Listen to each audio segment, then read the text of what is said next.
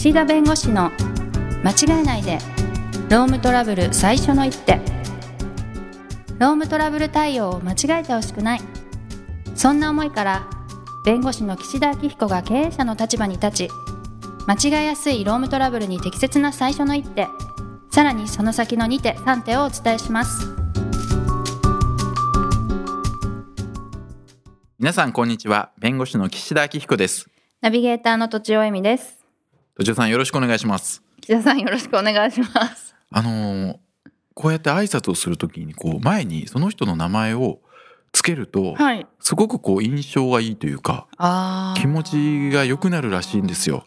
これやっといてじゃなくてはい土地さんこれやっといてっていうのとかありがとうっていうだけじゃなくてはい土地さんありがとうっていうと全然こう気持ちが違うと。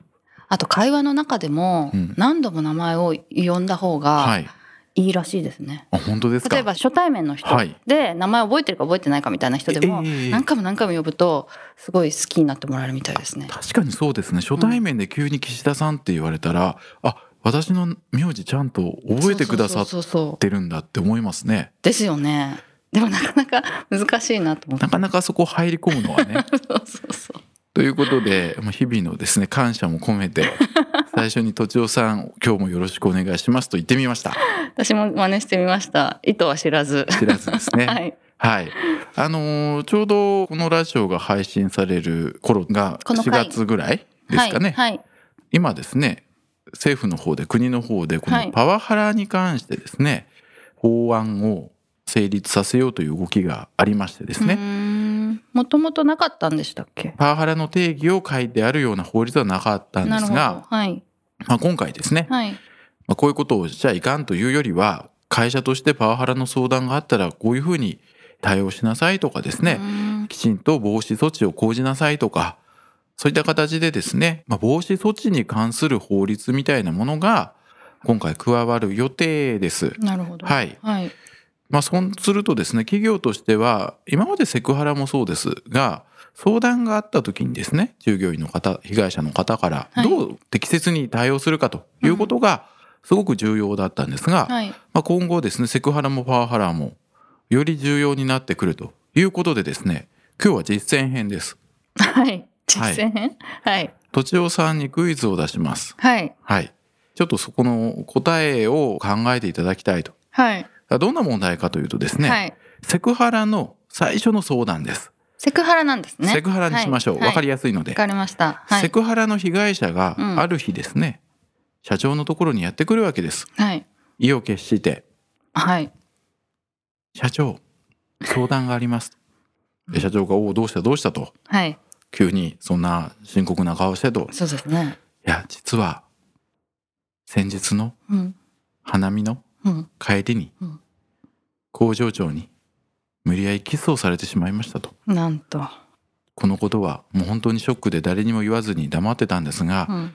やはり社長には相談した方が良いと思って報告をさせていただきましたと。うん。職場で工場長の顔を見ると涙が出て震えが止まらずうん。本当に悲しいですと。これはもう許せないので工場長をもう移動させてくださいと。おもしくは解雇してくださいと。お。まあ、切実に言うわけですよ。はい。で社長としてはそんなこと全然相談される前は思ってませんでしたから「おうおう」とうんうん。「えちょっと待て」とはい。「どうしたどうした」と「いやでもね工場長いなくなったら工場回らないよ」とうん。それからあなたがねそんなに体調が悪いと涙が出て震え止まらないんだったらしばらく休んだらいいんじゃないの？うん。それよりそもそもキスされたっていう証拠はあるの？うん。もう一回整理します はい。工場長がいなくなったら工場が回らないうん。これが1番はい。2番体調が悪いんだったらしばらく休んでいいようん。これが2番はい。それよりキスされたっていう証拠はあるの？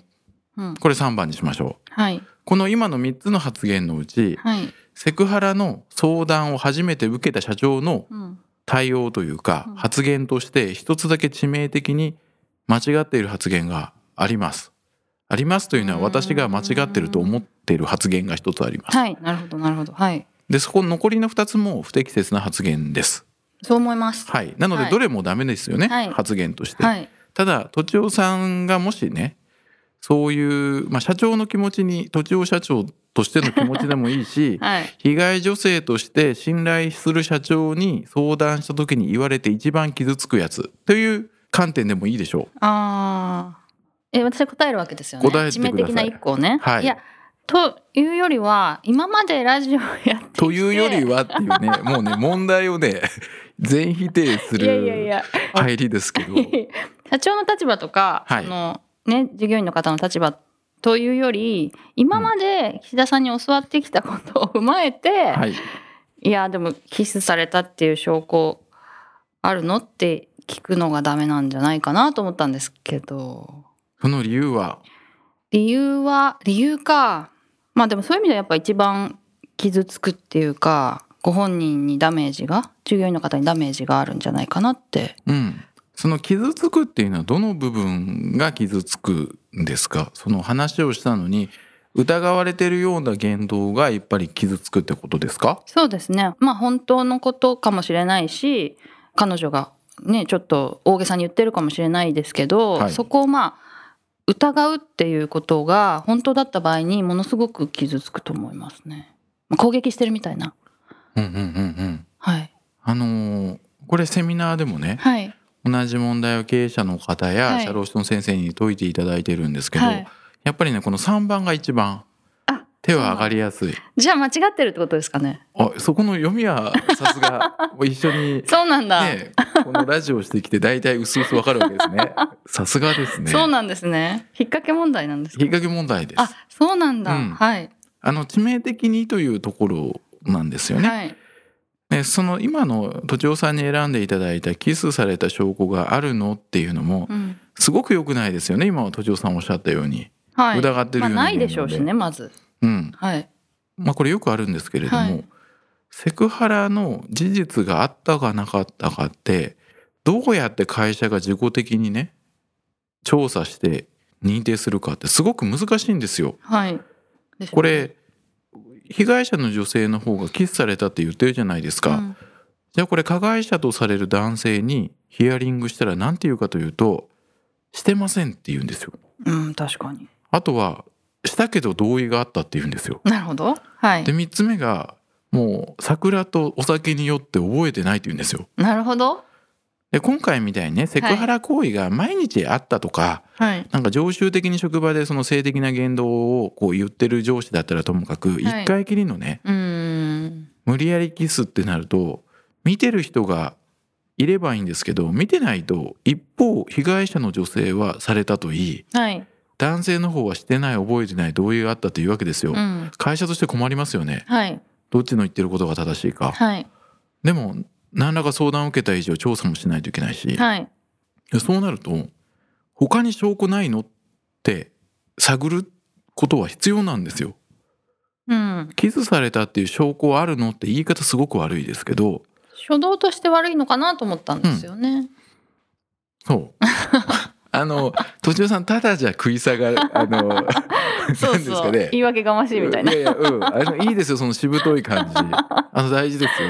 もちろんそのね探りはするんでしょうけど、今後。な今後やっぱり調査をする上で、はいはいどの辺にこの2人が言っているというかこの事件の真相があるかっていうのをはいはい探らなきゃいけないんで、はい。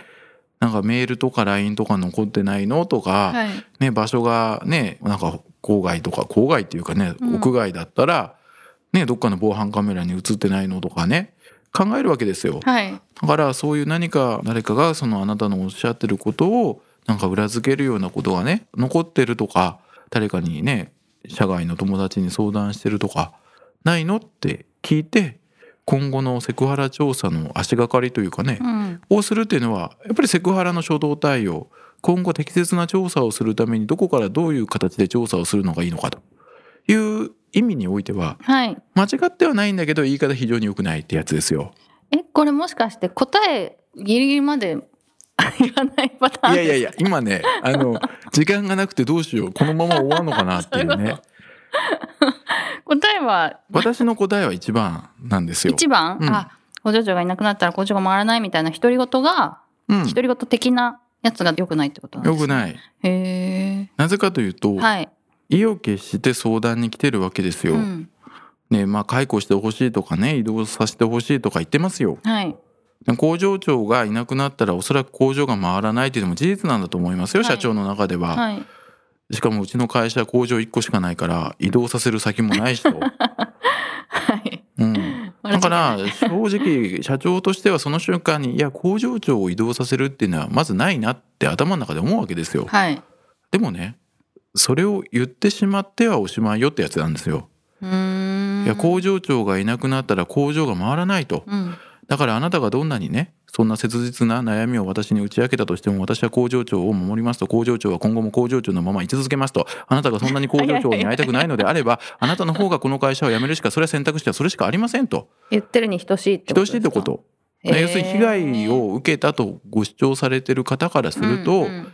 結局社長は私じゃなくて工場長の味方なんだと思われてしまった瞬間に、うん。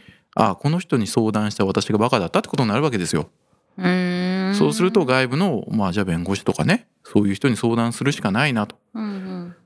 なので会社だったりこういう相談窓口の人っていうのはどっちかの味方っていうふうに本来はしてはいけない。公平はいにこの相談を受け、うん。公平に調査をして事実がどうだったかというのを判断する。うんそしてその結果なんかねそういうハラスメントがあったのであればそれを会社として社長としてどういうふうに職場環境を良好に保っていくかっていうのはその時点で考える。ということになりますので、この工場長がいなくなったら工場が回りませんというような発言あの要するに相手の味方だと思われるような発言は絶対にしちゃいかんと。いうふうに私は思ってるんですけど、はい。今都庁さんが全然納得いってる顔してないですね。うんうん納得いってないです。納得いってない。